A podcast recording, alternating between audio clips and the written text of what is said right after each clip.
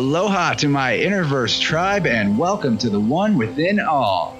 Here we are in this eternally new yet incomprehensibly ancient point we call the present moment. Although we all may get lost sometimes in contemplating the infinite realms of past, present, and future, some exceptional beings out there are able to not only witness the sublime aspects of nature and cosmos, but transmit the truth of these trips into symbolically charged creations of incredible complexity and depth. The value of these expressions from the higher overself of humanity can be as subjectively infinite as the primordial unconscious itself. And in viewing mystical masterpieces of visionary vivaciousness, even the least esoterically interested individual can find themselves in spontaneous egoic remission, temporarily rising up to heights of consciousness previously unknown, thanks to the mystical bridge that the artist creates through their imagination. Our guest today is Hakan Hasim, a supremely skilled digital artist hailing from Turkey and one who has certainly grasped some of the metaphysical underpinnings of our reality and manifested magical bodies for these universal archetypes through his artwork. From cosmic transmissions of pan-dimensional manuscripts to meticulous mandalas of synchromystical meaning, Hakan is a wondrous weaver of epic narratives in imagery. His work is a shining example of how the awareness of source consciousness in artwork can transcendently mend the gaps of knowledge syntax, and linguistics between the creator and the viewer. And I'm extraordinarily excited to have Hakan here today to do his psychedelic thing in conversational form. So it's time to buckle up those seatbelts, smoke it if you've got it, and prepare thyself for blast off into the mean worlds that our galactic guru of the day is so graciously about to guide us through. Dear friends, please lend me your energy as we project our gratitude and good intentions towards Hakan Hasim for the purpose of uplifting the infinite self that we all embody. Together, let's take a moment and feel or imagine that inner light shining in appreciation towards the indivisible spirit of our special guest.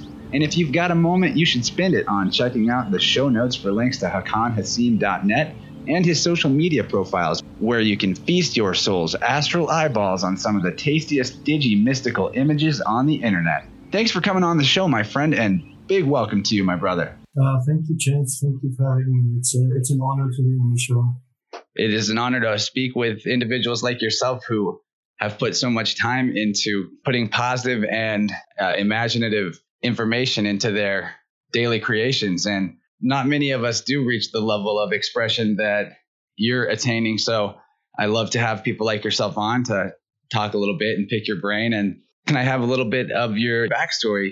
Tell me a little bit about yourself, where you're from, and what got you into creating. I grew up in Australia, actually, in Sydney, and a small bit in Germany. I don't remember too much of that, though.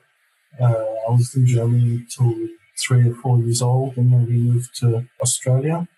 And I spent most of my like younger childhood in Sydney. My father passed away. He was in in Australia when I was around ten years old. And after that, my mother decided to like uh, move us back to Turkey, where we had larger family over here. So it was like quite a while ago, in 1993, we moved back here to Turkey.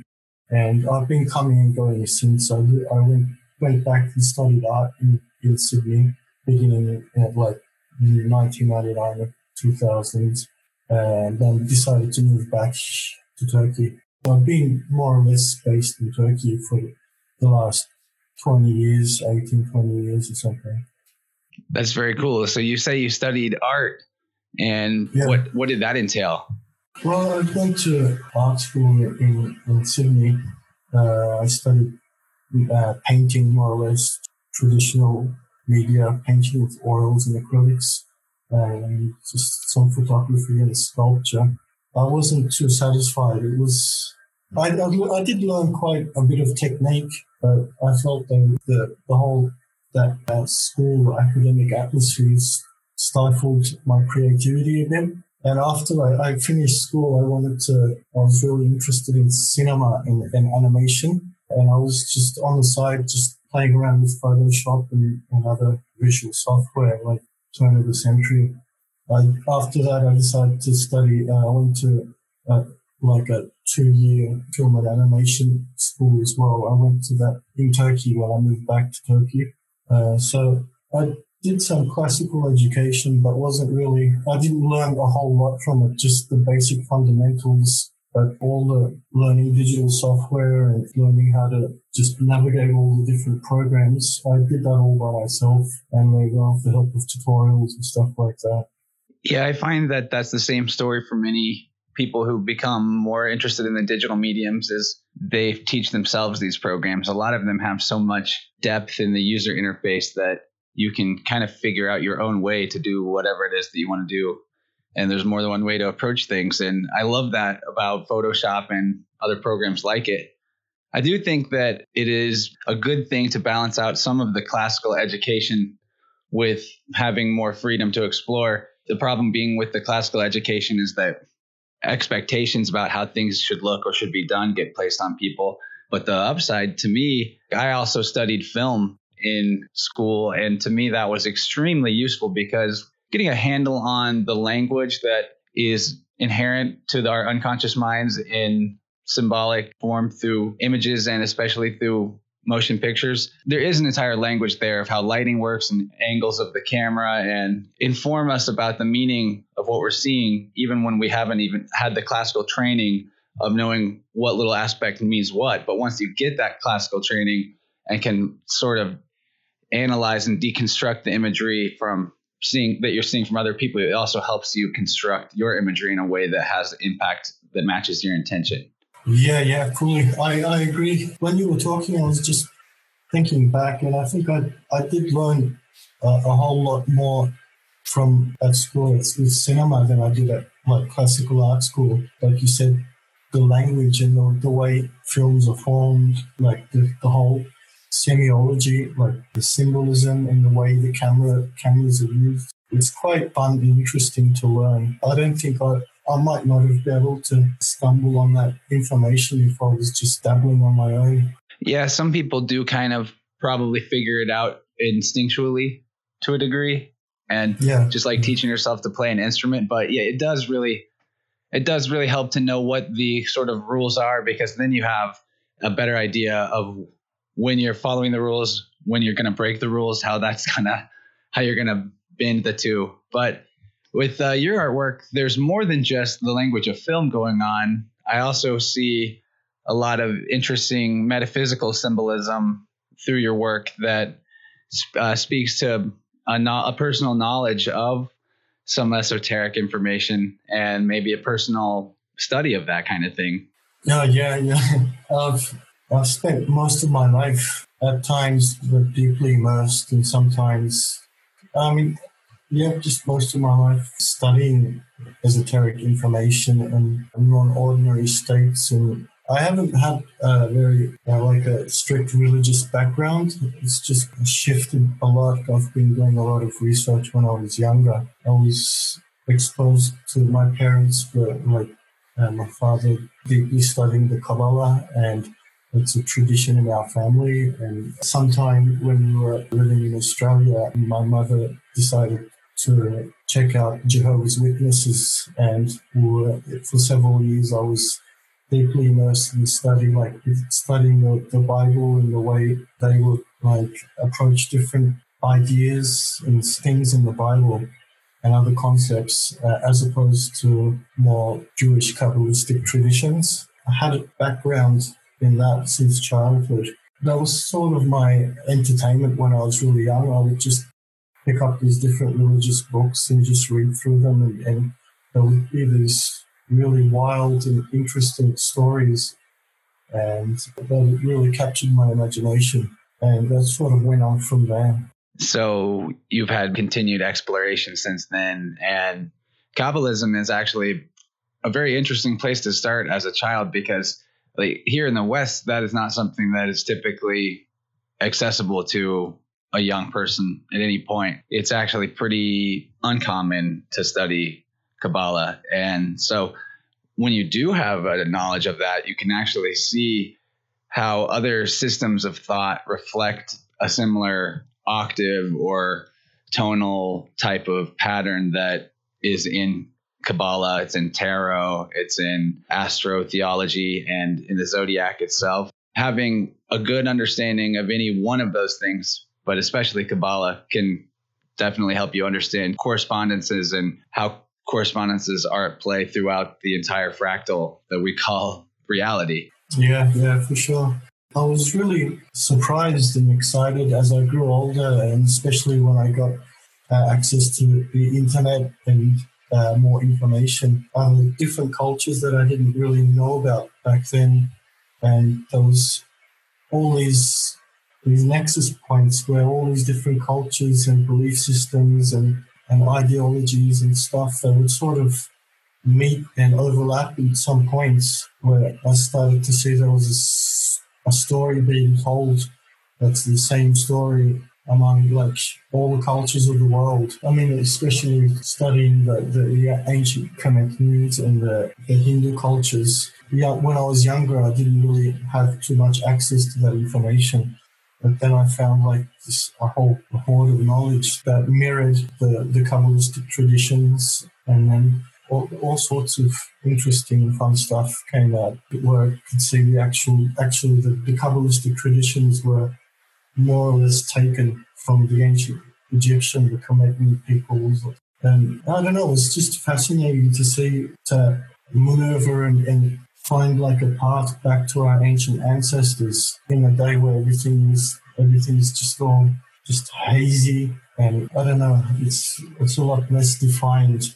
I'm sure in the early days of the internet and having the ability to start tapping into that kind of information, those were i mean i was a kid back then. So as i recall those were some of the most like heavily at least here in the west like heavily separated feeling times. Separate from ancestors separate from real spiritual fulfillment. And like for me so spiritual fulfillment is actually the quest that you've been describing just the sort of lifetime curiosity and lifetime of always looking deeply into things that are fascinating and understanding more aspects of the reality and seeing how much more there is that you don't know the more that you do learn.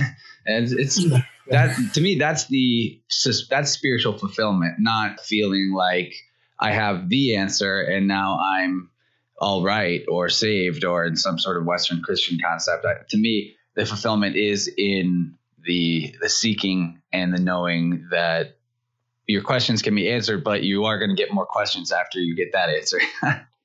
yeah, yeah, very much so. That's the delicious part of the whole journey. The it, it never ends, and the whole thing is just this beautiful mystery that's that's there. It's for us. It's for us to to unpeel and, and to learn and to for us to adapt to our, our, our lives and to learn and grow from. It's I don't think it's there to be solved. I don't think it ever will be solved. That's the whole beauty of it. Yeah, I totally agree. And I also think that as artists, people that are spending their life force energy towards creation as much as possible, they can even uh, occasionally pull out some of the archetypes of the collective unconscious, the big mystery that we're talking about, the gigantic infinity that can never quite be surmounted whenever an artist does play with archetypes and associate symbolic meanings and create epic narratives as your website is, describes some of your work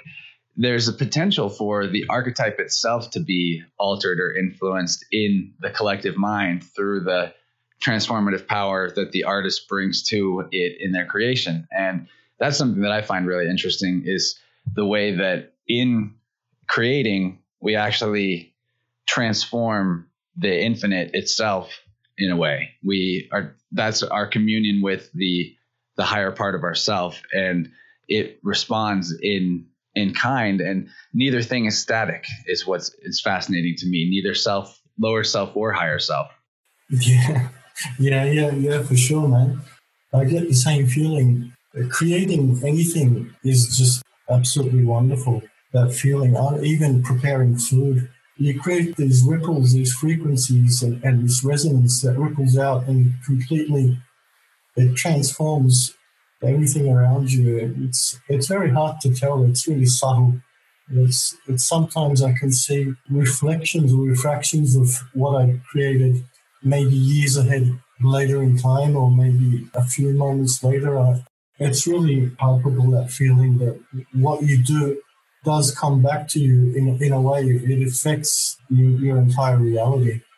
that's one of the other notions that I like to bring to the table when say somebody around me that's religious is talking about God or the creator of all things as, you know, this sort of higher outside of their self separate being when to me because those ripples of creation do come back to us in our experience and affect us and change us and teach us and we learn from our own creations would the, this just to me proves the point that I was making earlier, or at least is evidence towards the point that the creative force behind us, the creative aspect and intelligence and imaginative consciousness that underlies the universe that the artist is tapping into is also changed by the thing that it's creating, which is the reality, in the same way that we are changed by what we create.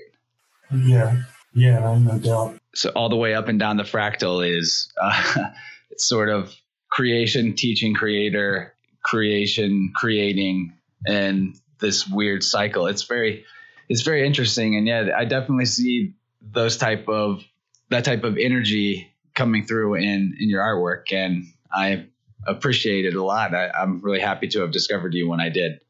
Yeah, thank you, man. I mean, I can't really explain it to, really, uh, really eloquently the way you did, but I am really deeply influenced by just the fractal, uh, what, what, would you call it? Just the way the, the fractal nature of the of universe and reality and everything, just the way everything influences each other symbiotically. And I get that feeling when I'm making art and um, through the years when I look back at the different artworks that I've done, I can see how each one has influenced the other one. Sometimes some of them a lot more and some of them a lot less but there is a deep symbiosis between these sort of things. Yeah, absolutely. And I like how you also tied in other forms of creation to this same type of process, like preparing food. Another problem that we largely have here in the United States is that people, uh, a lot of people are out of touch with that aspect of life itself, which preparing food is a very rewarding feeling. And it gives you a similar kind of confidence boost as completing a piece of art would give you, whether or not you have a certain level of skill, your satisfaction after finishing creating something is always going to be there. you could, you might be like, okay, I could do better next time, but that is actually even part of the satisfaction as it's an aspect that you're learning about. Yeah, yeah, for sure. I like to see creation as one whole massive part of, of what we are as like unlimited beings. We have this capacity to create and that can be art, can be food, it can be children, um, it can be sound and frequency, it can be sculpture and form, so many things. And it can be anything that's from the most, I mean, mundane thing. That that is a form of creation, and that's that's our gift, I think. And uh, how we choose to use that is our lives effectively turn out in the end, like how we utilize our creation be able to prepare food in I don't know different creative ways, make create lovingly. It changes every aspect uh, of my life, and it does for me anyway. On the subject of food again, are you also noticing that your intake and how healthy what it is that you put into yourself is or isn't has any bearing on the things that come out of you in your creative expression?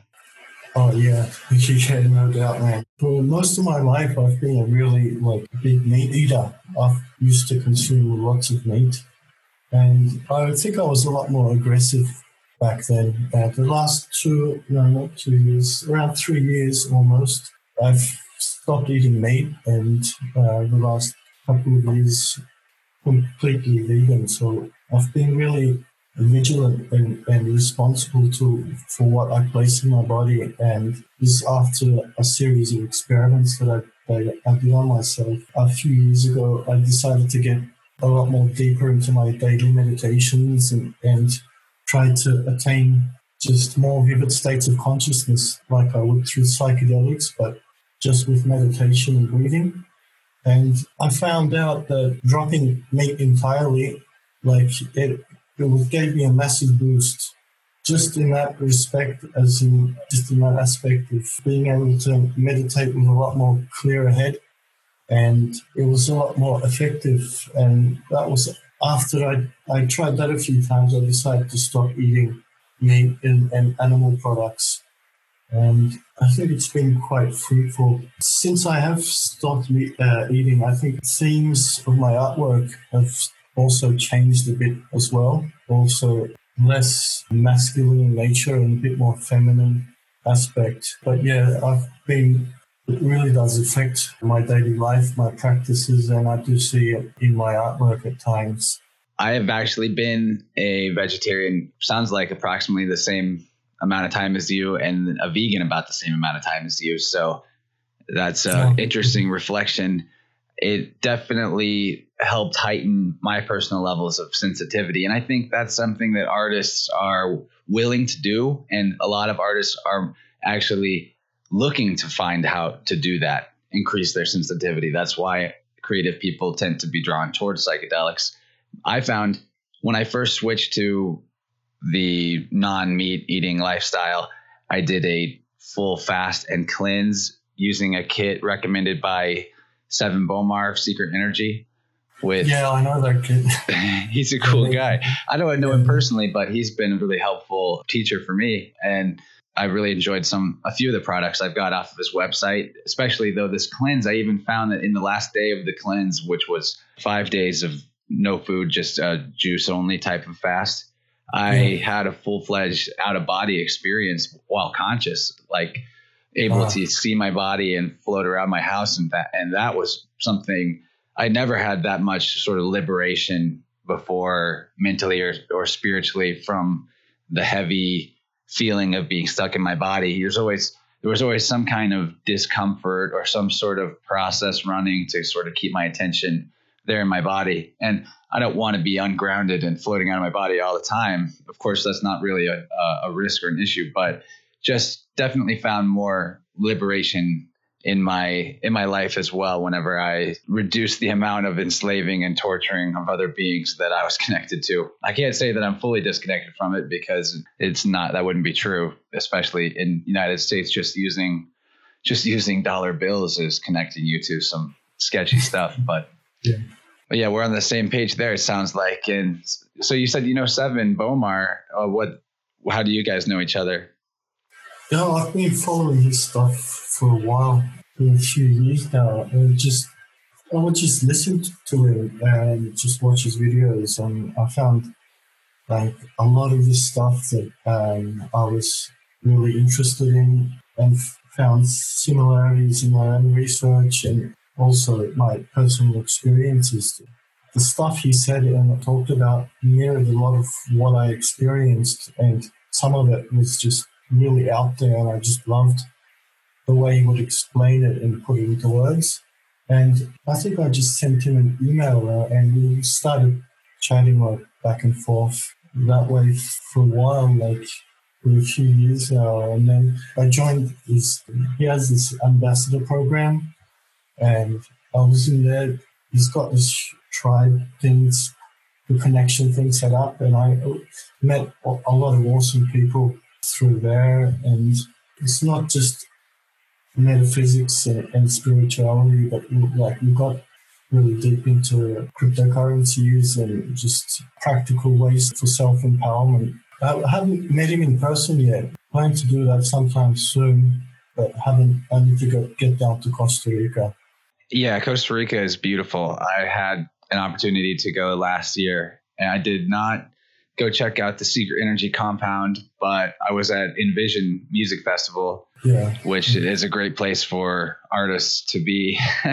a lot of cool stuff to see there. In general, Costa Rica seems like a cool place. And I do recommend anyone listening go check out secretenergy.com because there's a huge wealth of interesting spiritual information on all kinds of topics and also a community of people there that will talk to you and answer questions or at least have a dialogue with you it's pretty cool. I'm positive that I've made a few friends off of just that site and meeting them through that site and even meeting them in real life later on that were just in my region. They have like a geolocator tool on the website. So that is pretty cool. And I think the connecting of the dots of the tribe and finding sharing our methods of personal and self empowerment with each other in that way is what accelerates all of our abilities to find independence and physical and spiritual sovereignty. Yeah, yeah, for sure, man. Uh, I've been checking out similar websites for years on the internet, just browsing for different information or, or groups where I could just chat with, talk with people. Because where I am in Turkey, I'm, I'm really removed culturally in many ways from most of the people around me. So I don't really have too many friends to talk to, especially on these type of topics. When I did discover the secret energy, it was like a, it was a joy. Yeah, there was so much information and really friendly people. Uh, it's a nice, very nice place to have there.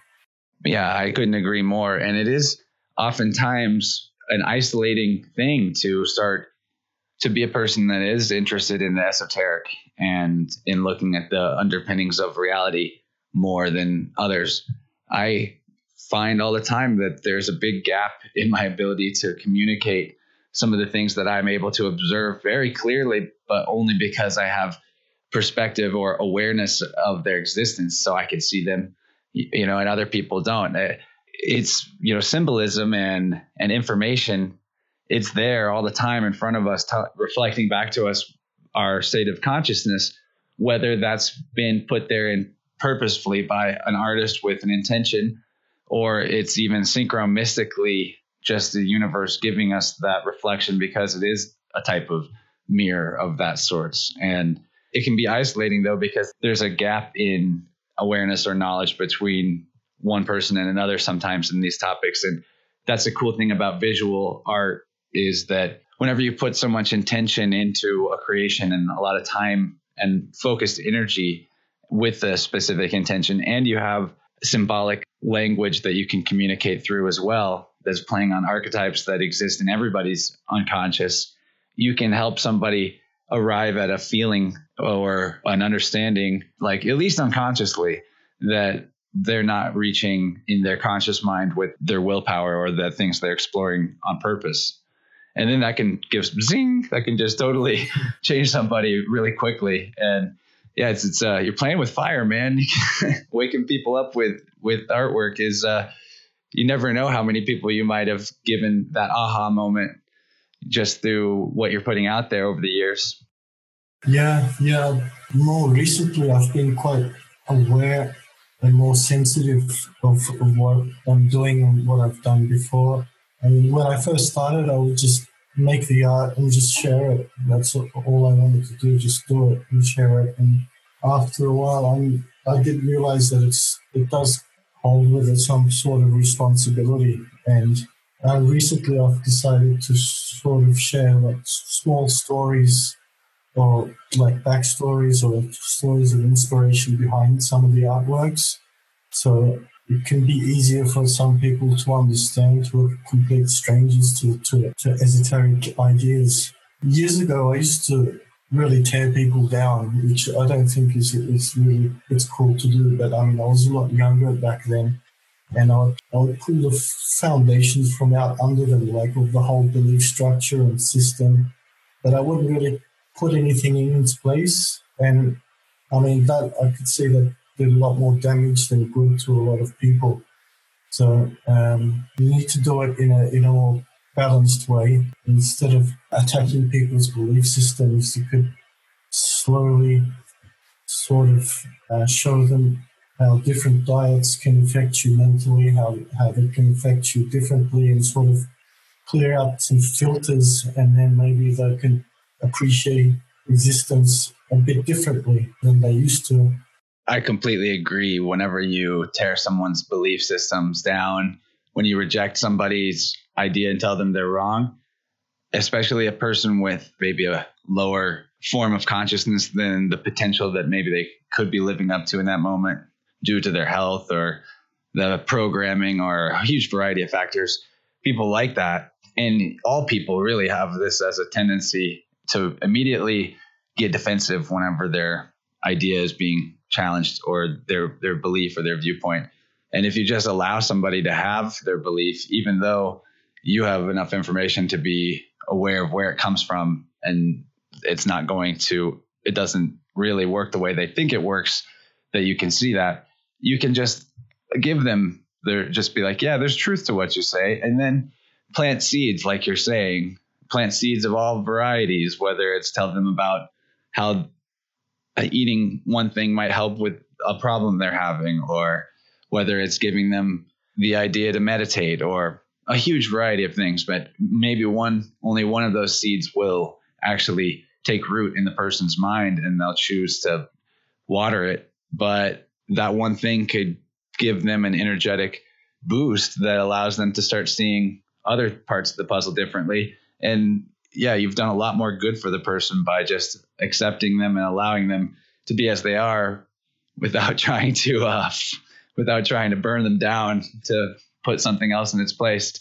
Uh, however, I think the more a person can be ready to say I was wrong about something, the more quickly that person does grow. And there are sometimes when you might encounter a person that's got a really like a, a newly developed level of sensitivity and openness and even, and then that person might be willing to take a lot of what you are saying as true and as gospel and that can actually be harmful too because yeah. you're giving someone a whole sort of cosmology or ontology out of your out of what you've found in your lifetime but you know and some of that might be some of that might be valid some of it might not be but uh, back to the idea of changing your filters and internally doing cleanses. I, I, bring this up all the time, but I feel like you have to do a metaphysical cleanse or a metaphysical dump of even what you, you that you think is going on in the reality and what you and find a way to delete all the belief programs you've got, regardless of where they came from. Because whenever you do that, and you just start fresh again. All the stuff that was true is going to remain very evident and apparent in the reality in front of you. You're not going to forget that or lose it but you can just stop being focused on this one idea or another about how things work that is really just sort of your idea, your ego trying to say, "Haha, I, I understand it." But really, it's more about that that questing. Yeah, that physical, metaphysical topic is, is a great idea, man. I completely agree. And a lot of plant medicines really help uh, in that regard for deconditioning, deprogramming, even after like years of deep study and everything to me is the whole thing about this mystery is having an intimate relationship with it to be completely experiential without relying on too much of what you read, uh, what you learned, or what you heard, but sort of always going back to yourself and, and questioning that, questioning that by experience. Because all these all these stories, all these um, methods, all these narratives, they've all come down from people who have experienced something, and that experience has become a story. And the main thing is to create your own story, to create your own narrative through your own personal, intimate, physical, metaphysical experience. And once you do that, it feels like a, cleansing in, in a sort of way because then you can throw out a whole lot of different stuff, baggage that maybe has no relevance to the part you play in the whole mystery and this whole dance of life. I like how you are bringing things back to experience. And I agree that this method we're talking about of intake, processing, and output, in a sense, it's the trivium method of learning. It's the same that the ancients would the same way that the the ancients, those that were writing these scriptures, and the Kemetians and the Druids and the ancient Vedic, all of these groups, they learned through this exact methodology, but they also wrote and they passed down stories from people who were writing from experience, as we're saying. And so, one of the things that I've been really heavy duty studying lately, which seems to be maybe a potential origin point for the groups that I just described, or another point of connection at least, is the Sumerian stuff. I find super fascinating the those ancient writings because those if you take those as the writings of people talking or based off of their experiences, it sure sounds like there's some extraterrestrial, like very advanced forms of human beings out there that might have had something to do with our iteration of human beings that we are. So I was wondering what what's your take on all that? Do you have do you have any thoughts on the origins of humanity? Yeah, I mean, um, as time goes on, I get a bit more. I wouldn't say confused, but less direct on, on my input on stuff like this. It's an unending pool. As you keep researching and looking into it and backing up your research with like personal journeys intention, and I agree there is this massive extraterrestrial component to the, this whole Sumerian era. It's interesting that it has a really a strong physical aspect to it as well as a metaphysical aspect. They tell uh, similar stories or the same story in, in different variations or layers. For example, like gold mining, the uh, Anunnaki story of uh, mining gold, physically mining for the metal on Earth, but then there's you can actually take that story into the meaning of having humans mine ideas in their own consciousness for these beings to then harvest. That is the gold. Like the actual gold is our ideas, our spark, our creativity. From many things that I've seen uh, and read, uh, these beings have been sort of removed from their inner spark, maybe through like a, a sort of an overdose of technology or something wrong with the, with genetic coding or something. The human creativity is gold uh, as well as the story of like mining actual gold to make stuff like monatomic gold or whatever they would want to use it for. But it, it works on so many different levels, and I find it it's really rich and fascinating. I keep going back to those stories, and there's a lot of stuff that I think there still needs to be uncovered in the whole Sumerian era. There was this book that I was reading uh, by Anton Parks, Secret of the Dark Stars, I think. And that's an amazing book. It's Sort of hard to find, I think. But uh, if you can, if you haven't read that, I really suggest it's an amazing read on the origins of not just humanity, but the origins of the so-called reptile species that that chose to populate and inhabit Earth. Yeah, I really find that there's, like you said, layers and layers to that whole mythology, including also physical components, actual physical evidence components. One of the pieces of evidence that I find most compelling is that the civilization that popped up in the Mesopotamian area that seemed where humanity seemed to all of a sudden develop civilization, agriculture, and animal husbandry from nothing to full flown empire instantly. There yeah. are some physical components to that that are traceable, like that relate to the mythology, specifically with the plants that they were cultivating. I think barley and hemp and wheat were all genetically modified. It appeared to archaeologists that they're using some form of genetically modified version because the wild versions of those plants were extremely different than what the Sumerian Mesopotamian civilization was using from the get go. And in their mythology, they say that these beings gave them altered versions of these plants for agriculture. And I think maybe hemp actually originated there to begin with. And I'm not sure where uh, where the natural correlate on Earth even was that it came from. Hemp is a very strange one. So, and then back to the concept of mining and mining gold and all the different f- forms of mining gold and symbolically what all that can mean. That's really interesting one. I heard somebody at a arts music and arts festival I was at last weekend. They were probably on a high dose of psychedelics because they're kind of just like yelling our ancestors are future computers. Our ancestors are future computers. I was thinking about that and how right now with the cryptocurrency thing that's going on, what people are doing is getting more and more powerful computers rigged up to mine this currency digitally. And yeah. We, you know, we have very little understanding of how consciousness flows through the reality, but I think it is evidential that it's all pervasive in some to some degree, whether it's just sentience or consciousness itself.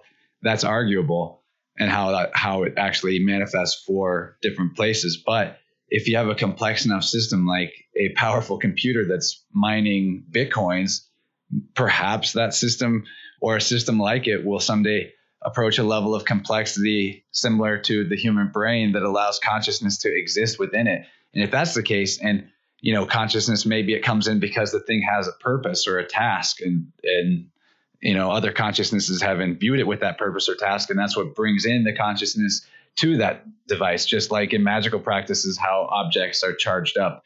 You know, there's there's a lot of ways that this could possibly work, both physically or metaphysically, and what what I'm thinking here is that if we are possibly imbuing a degree of sentience or consciousness into these machines accidentally maybe that are set up to do this mining perhaps just like our minds create a holographic narrative and picture of our reality based on information that we're taking in maybe that those computers being that they're more powerful and have extremely amazing graphics cards and things like that in them perhaps they have the ability to use some of that capacity that's not being used for the mining to translate the information and the input and output that the device is getting into some sort of narrative based holographic inner experience, not unlike what we have. And this is just a long way of theorizing how perhaps how perhaps this sort of links back to the ancients and that maybe a being in this inner world that's being created by this technology perhaps gets bored of fulfilling its original purpose of mining the gold and creates a divided sub part of itself internally to do that task while it explores its own innate potential apart from that. It's a it's a weird concept, but I, I feel like it kind of does all connect in a strange way. Yeah, that's funny that you mentioned that. I'm thinking on similar lines. I've been thinking about uh, artificial intelligence a lot recently, especially related to cryptocurrencies.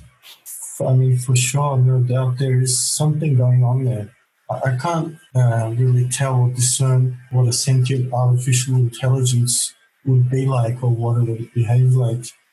But I, for many years, I've just had this this feeling that the internet has come alive, and it has been just silently stalking, well, not stalking, but lurking and, and listening and, and reading and watching. There's a really a very close connection with cryptocurrencies and, and artificial intelligence and and there are actually there are people out there saying that Bitcoin is the, the algorithm was actually written by artificial intelligence and it was later on exploited by government agencies create this new wealth structure where they sort of redistribute wealth in a larger platform for bigger commerce, sort of global commerce sort of thing. I can't tell for sure, but I have this feeling that the uh, artificial intelligence is already here uh, in like not just artificial, but something sentient is here, but uh, sort of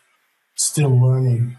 Yeah, that's really an interesting thing to ponder and in a you know way of looking at the universe that is mind primary where you see the physical reality and matter as actually being mind creations or mind projections as opposed yeah. to mind being emergent property of matter itself and i think it's a lot simpler way of looking at things actually because we definitely can't explain how a physical brain creates an inner experience of consciousness we can't explain that at all but if the physical is actually a projection of the mind, then mind is pervasive in all things. And so, why wouldn't a complex system with a lot of sensory apparatus attached to it, like the internet, have a type of mental way, a mental inner experience of all of that? Maybe it does. it's hard to say because the question is just like, is it conscious or is it sentient? Is it like aware of itself or is it just feeling in an unaware way? But either way, there's definitely that question to be asked. And with crypto, I agree that there is some definitely some of the darker controlling forces of humanity looking to use cryptocurrency as just another means to lock things down even tighter. Cryptocurrency mm-hmm. itself has the potential for completely freeing us from centralized forms of currency. But if we all put our investment into just one thing like Bitcoin, then we'll have a centrally controlled one world currency and one world government real quick, and that probably won't be that good for for humanity's freedom. And I think it's interesting how there appears to have been tracks laid down for this to develop in exactly the way and the time frame that it is developing.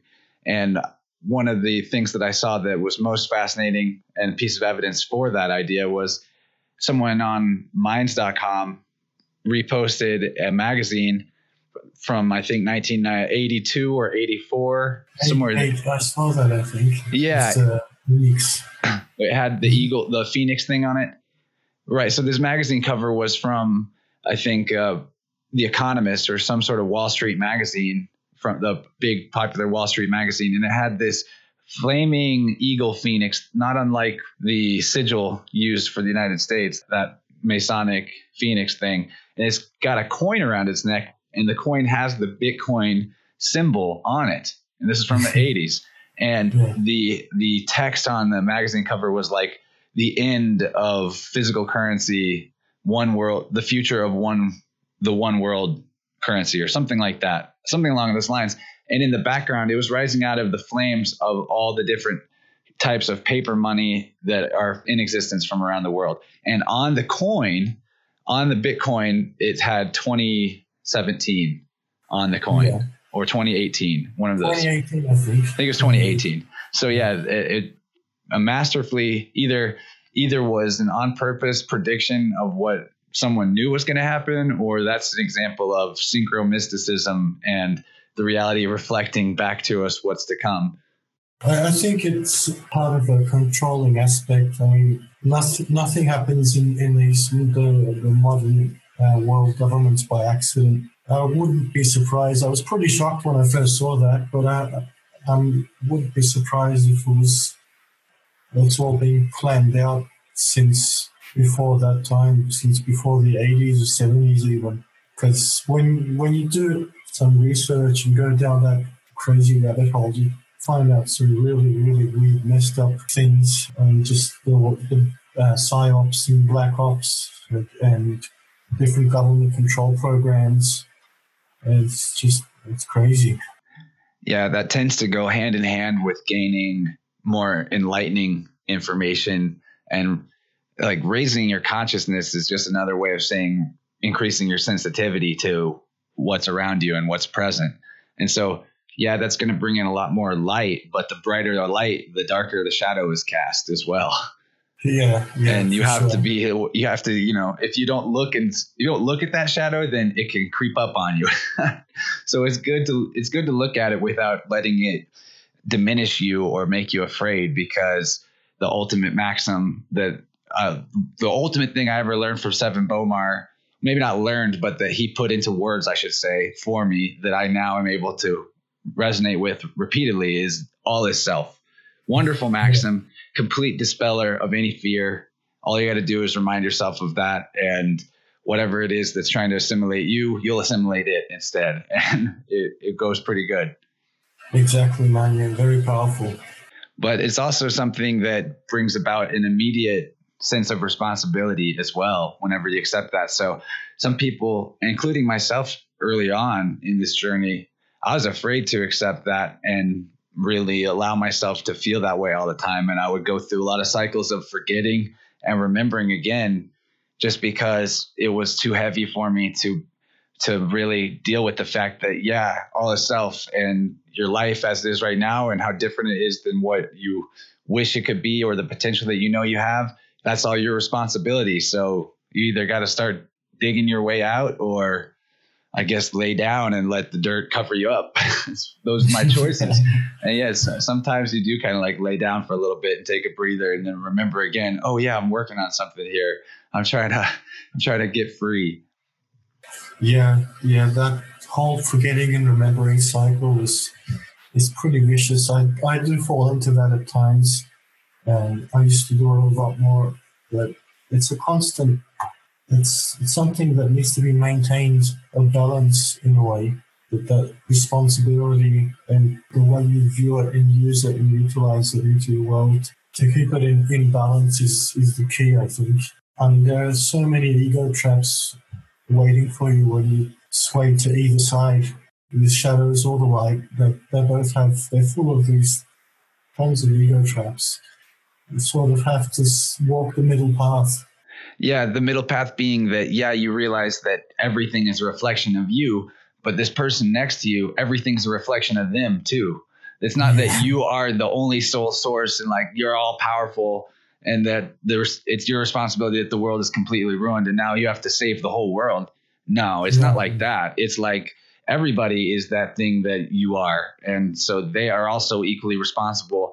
And it's maybe better just to do what you can in your area than to get completely tripped up over the fact that you're not somehow fixing the whole planet at once. And in fact, if you just clean up your little part of the group mind and your inner self, that is going to ripple out through the fractal and clean up the rest of the world in an amazing way.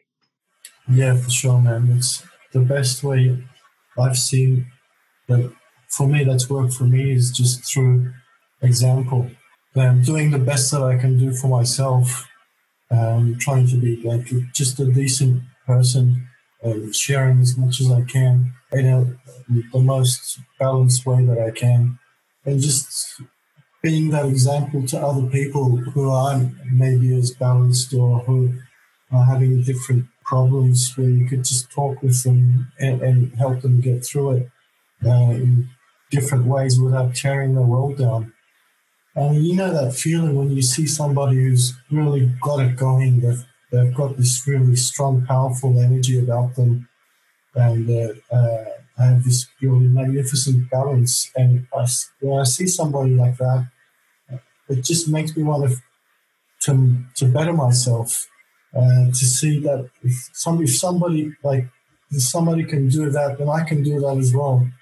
And that's that's the best way of changing the world. I think is just just changing yourself. Uh, keep keep on growing keep on, on, on expanding. And that's the best way people learn, I think, is just through seeing other people learn and grow. Yeah, man. I think people tend to be on their best behavior around me whenever I'm on my best behavior. It's a funny thing how that works. yeah. That's one of the ego traps of the light side, though, is for sure thinking you got to change people or heal people. Someone might come to you in an interaction that involves healing. But really, you're both healing. You're not healing them. They're healing themselves, and you're healing the part of yourself, and you're doing it at the point of connection on the infinite inside. So, yeah, like we should definitely always keep in mind, as we've been saying, not to tear other people's worldviews down, and that love is actually about seeing the higher potential in something or in a person. And so, to love somebody, just just focus on what good potential they've got. Like and if you help them see that that's going to get them out of the the dark side ego trap of helplessness and or or other sorts of dark side ego traps. Because really the the main ego trap of the dark side is the way that you're looking at yourself as being unworthy or un, not good in some sense. Just as the the yin and yang of that would mean that the light side version of the ego trap is that you are somehow in charge of everything or you are somehow the the purest and most perfect one, and that's not true either. As we're wrapping up here, we're kind of coming closer to the end of our allotted time, sadly, because I've been having a very good time chatting with you, man. Yeah, super same. interesting stories and perspectives, my friend. We'll definitely have to do it again, but I wanted you to take the floor for a little bit and whatever you want to express, and then also whatever you want to direct people to to check out your work online. This is my first time that I've been on, on a podcast, so I've been a bit anxious and stuttering, I think. But I hope the message does come through a bit. But I wanted to thank you again for, for this opportunity to, to chat. Um, and it's been a real honor to be on the show. I've been following your podcast for a while now, so it's always it's always great to collaborate and work with people that you do you respect and you love. So this has been really awesome, man. And I would like to connect with you again sometime in the future and get some some more interesting stuff to talk about out there. Yeah, I know we've barely even tapped into the the deep well of experiences and also I'm sure both of us, having studied a lot of the esoteric things that we just barely touched on, like yeah, yeah. Kabbalah and other mystic paths, we could possibly even come up with an episode theme and go from there because as much as I love how we just kind of explored in this conversation, it's it could also be we could also maybe even do a little more structured one sometime or another just free flowing one. Definitely looking forward to that time when I can get you back on the show. Why not in a couple months down the road? We can definitely put it on the calendars, man, because you're a great podcast guest. I wouldn't worry about any of the any of the stumbling verbally because that's part of my just as you know your craft is paying attention to all the little details in your image and getting all the lines smooth and straight and the right level of contrast and color and all that uh, that's my job to assassinate all the little gaps and pauses and hums and make the person on the on the show sound like just as clear as if they're thinking it themselves in their own mind. You know what i'm saying? Uh, awesome man. Yeah, for sure. Um, would really love to to do something more structured as well because I do love talking about metaphysics and metaphysical concepts and and its relation to art and not having many friends around or people that on a um, perspective that can sort of understand or understand. Yeah, it would be great to share and learn from you as well in this respect. I'm totally down, man. Uh, let's definitely exchange numbers and stuff off the air so we can stay in touch outside of just podcasting because I'm sure that we can come up with the possible other collaborations or or what have you. And I'm in the same boat, man. It's not easy to find somebody that's interested in looking at the underpinnings of their own reality to quite the same degree as visionary artists like yourself are capable of doing the whole reason I even started the show, is so I could have chats like this because I like them. And it's hard to get anybody to sit down and talk for a couple hours without sort of a point behind it. And although that's not true for maybe guys like yourself, um, in my regular life, you know, everyone's busy, busy, busy, go, go, go, not thinking deeply or reflecting present in the present moment with me. I'm one of those people. I'm caught in all that rat race and ebb and flow. So uh, I definitely appreciate whenever a person like yourself who has dedicated so much of their life to expressing their actual true self can join me and give some of that creative energy towards the podcast. And I appreciate the kind words about you listening to the show as well. I do want this show to be appealing to artists and creators. That's who it's dedicated to, but that's everybody, in my opinion. I think everybody is an, an artist. So thanks for coming on. Can you give your website real quick? Yeah, sure. Uh, my website is hakanhisim.net, H A K A N H I S I M dot net. That's the main website. And you can find me on the usual suspects Instagram and Facebook as Hakan Hisim. It's H A K A N H I S I M. Also, my the other art project that I have, the Universal Transmissions project, is uh, mostly on a different website, and that's at universal slash transmissions.net. I'll definitely have all those linked in the show notes for our audience to be able to easily one click over to that. So hopefully you guys go check out Hakan, Hakan's work. It's beautiful. It's gorgeous. You can get lost in one image. I, I really like how your galleries are set up on your website with the full image and then high detail shots from around the image in a, creating a gallery for each one picture. You have many universes and worlds that you've both traveled to and expressed in your creation. So it's awesome. I really enjoy checking it out. It's inspiring to me because I would love to learn and expand my skills as an artist to be able to transmit with that kind of clarity. So keep doing what you're doing, brother. It's a big inspiration to me personally, and I'm really happy we got to do this collaboration. Awesome, man. thank you. It's been a real pleasure and uh, really enlightening to talk with you.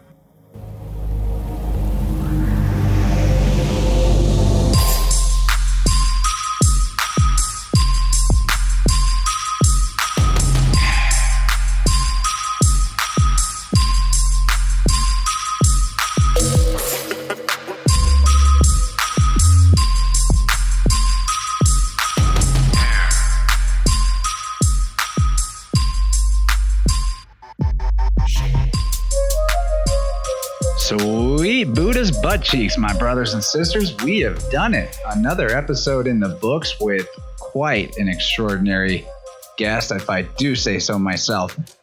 I really never feel like I express enough gratitude, especially in the middle of the conversation to the guests that I have on. And I want to make sure and express it right now how incredibly deep and wise this individual, Hakan Hisim, is. And the true care and depth of spirit and soul that this character brings to his creations in every moment of I guess his career, it seems like, from talking to him. And I'm looking forward to a long standing relationship of future collaborations and getting my mind blown by the stuff he's making, that's for sure. And if you guys aren't on Plus, which is our extended episode subscription thing that you can get on through Patreon, patreon.com forward slash interverse, check the show notes for this. In the Plus extension, we talked about some of the most interesting stuff. It always happens like that, and especially with people that are maybe newer to being on interviews, you got to get them warmed up first. So, although I really appreciate the beginning of the conversation, and I'm sure you guys thought it was fascinating as I did, the real meat and the real weirdness came in around 52 minutes in when we started talking about more uh, more of an examination of the ego traps on the consciousness spectrum and overcoming the inner and outer world messiah complexes that you can get into. We talked about learning from the dark side of society, but not getting consumed in battling it. Instead, bettering the life that you have for yourself and others by recognizing and transforming the shadows of our personalities and behaviors in recognition of how they're connected to these greater societal trends and conspiracies and historical darkness that we've all become accustomed to looking into, I would think. We talked about xenolinguistics, which is when you have language coming through during psychedelic experiences. Xenolinguistics is another way of saying some kind of foundational language or symbolism that is in the actual core of reality. And you encounter these in the tryptamine realms that our guest Hakan went on at length describing during the second half of the conversation, including entity contact. It was a real Terence McKenna type of conversation with psychedelic enhanced awareness of how words create reality and a lot of interesting introspection about the synchro-mystic nature of DMT and how it seems to select for itself who gets to encounter it. We got a story of Khan going out to his balcony and encountering a Godzilla-like Shiba being, and of course, what in, what ensues from that is even crazier.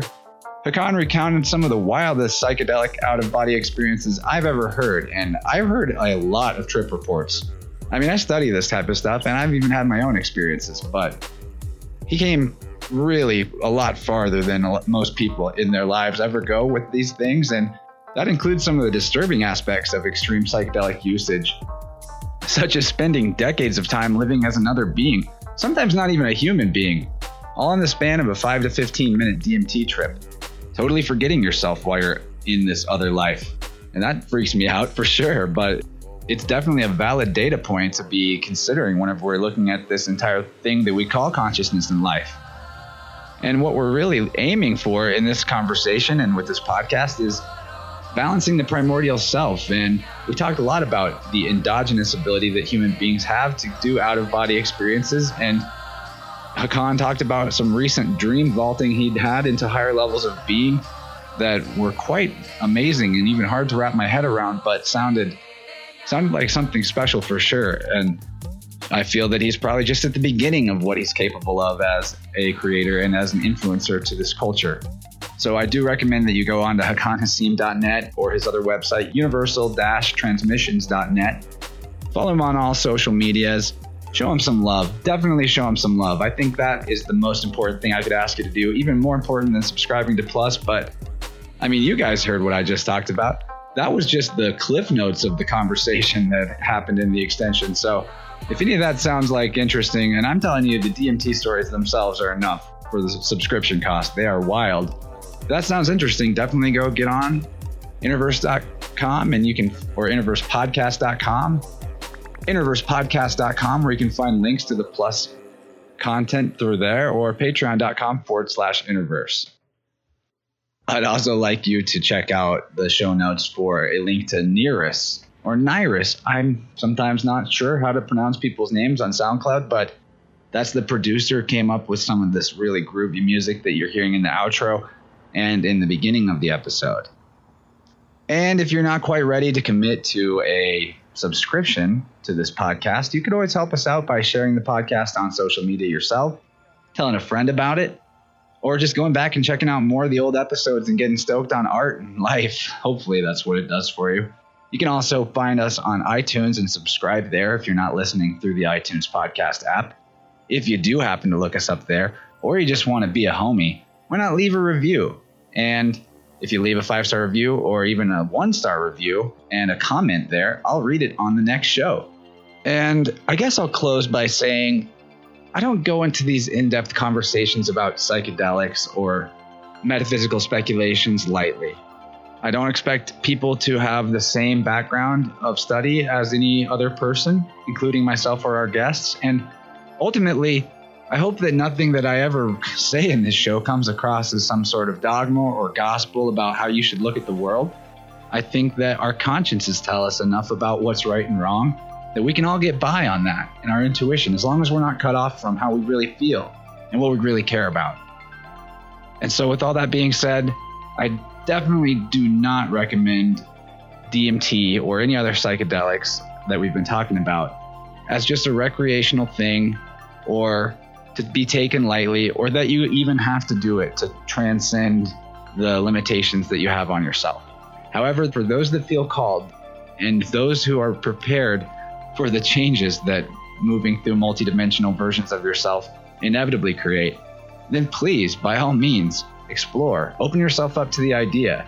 Even if you don't know where to get it or what to do to get it, allow that door to be open in your mind. And who knows, maybe you'll even just have endogenous experiences because ultimately, what we're talking about here to me seems like a Jungian sort of conversation with the unconscious, whether that's just our own infinite subjective unconscious or somehow that ties into the collective unconscious, which it seems to me that it does. If you want to open up a dialogue with that part of yourself, all you have to do is ask. All you have to do is talk to yourself. All you have to do is intend for it. And in whatever form that you need it to come, the answers will appear. In fact, that's just what the truth is. It's not something that you can define ultimately for other people. It's something that is always being revealed to you through your experiences in whatever form those experiences take.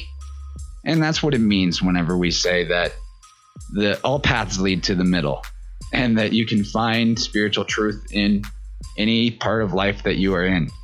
The hunger and desire to know more and be more and discover yourself more fully to me, that's what fills that inner craving and that internal dissatisfaction with life that so many of us, pretty much all of us, are born with and some of us are stuck with. So please, please, please do what you can to engage that process of self discovery. I really do urge you to do it in whatever form it takes, just to open up to that concept in your mind that there's a lot more to life than you know. There's a lot more to life than I know. There's a lot more to life. And it's a beautiful thing. It's a wild ride. There's no destination, it's actually the journey.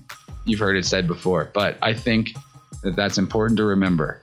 And that includes whatever part of the process of your life you're in, whether you're an emerging creator looking to find what your medium is or to even define what is that you want to bring to the world, looking for your dharma, so to speak. Or you're somebody that's been at it for a long time Maybe you're in a feeling of a rut right now, or maybe you're feeling more inspired than ever. But remember, ultimately, who you are is who you're becoming in this moment. And you always have a choice about that. So choose wisely, my friends, and don't be afraid because everything's wonderful. Um, no, but really, the reason not to be afraid is because fear is an illusion. And especially those of us who have taken these psychedelic trips, like through the DMT realms, are more prone to knowing your body is not really you. I mean, it is you while you're here, but it's not the end all be all you, and it's not the end of your experience of existence when the body ceases functioning. So, if for no other reason than to alleviate some of the primal fears that we all carry about death, maybe you should check out psychedelics, or maybe you should get into a meditation practice. But if you don't mind that gnawing feeling of, oh, I'm gonna die, always eating away at you, then don't worry about it. Because some people aren't really called to explore and look more deeply. However, I figure if you're looking into this type of a show and this type of material, you probably are. And that's why I've been so prescriptive in the last few minutes. I only hope to inspire you to find a better way to express yourself. And yeah, don't take anything I say as medical advice, children. okay, well, it's been an awesome time talking with you guys. Been a really interesting, introspective, and self work experience just getting this podcast out this week. And nothing to do, nothing that you guys need to concern yourselves with. But damn, sometimes life throws a lot at you and you just have to grind through it. And interestingly enough, it is not burning me out. Uh, I'd like you guys to know I am sorry for the podcast being a little later than I would have hoped. In fact, I believe I even mentioned that I was going to have some recap material from the Backwoods Music Festival I mentioned in the previous couple of episodes. And as it turns out, that didn't even happen. And I'm not mad at myself. I kind of learned something at that festival about what it is I want to do in the world and and uh, how I want to do this podcast. And ultimately, I felt like, hey, maybe I don't really want to walk around with a microphone and try to ambush people with interviews in the middle of a big party. Like it's too loud. It's people who don't have the right energy for that. I, most of the time, we're like barely even hanging in there. We're so tired after two or three days out camping and dancing. And so I've rethought that. And to be honest, my new goal is that I'd like to perform at festivals in a painting capacity, oddly enough. And I'm not a very experienced painter, so we'll see how that turns out. We'll see if I can manifest yet another version of myself, podcaster, artist, whatever I am. Holy shit. This might be the longest ramble I've ever given you guys, but I love you and that's why I do it. So I love myself and this is what I want to do. So that's also why I do it. Thank you for listening. I hope that you have an awesome rest of your experience until we meet again in the real life meet space or over these airwaves. Just remember all is self, fear is an illusion, all beings are free, truth can never be destroyed, and be nice to your moms.